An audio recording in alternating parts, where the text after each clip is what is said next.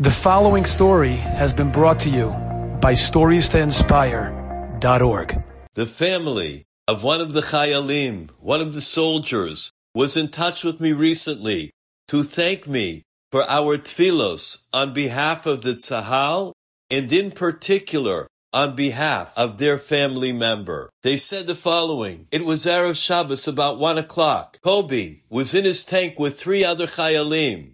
He just parked the tank and they were shot at. The missile pierced the tank about a foot away from his foot. The engine caught fire, and Kobe followed all the protocol in case of an engine fire. The tank was filling up with smoke.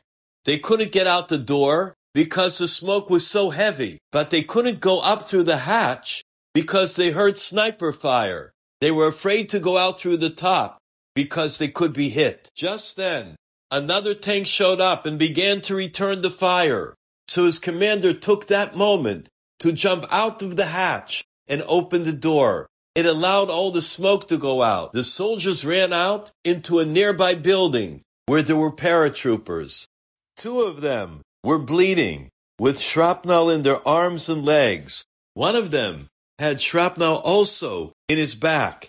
There was a medic among the paratroopers. He was able to pull out the shrapnel from the arms and legs, but he couldn't remove the shrapnel that was near the spine. They remained there for about an hour until an army helicopter was able to somehow rescue them.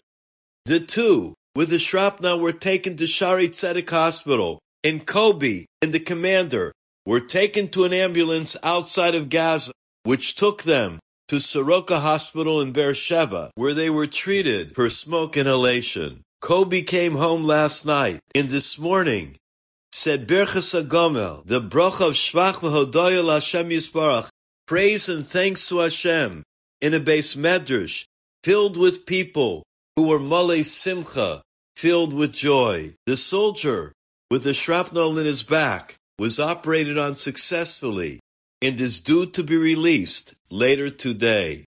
Kobe's family asked me, Please continue all the tefillahs on behalf of every member of the IDF, all the chayalim, all of the hostages, and in particular on behalf of Yaakov ben Chana. May we hear Besuros Tovos, Yeshuos V'nechamos. Enjoyed this story?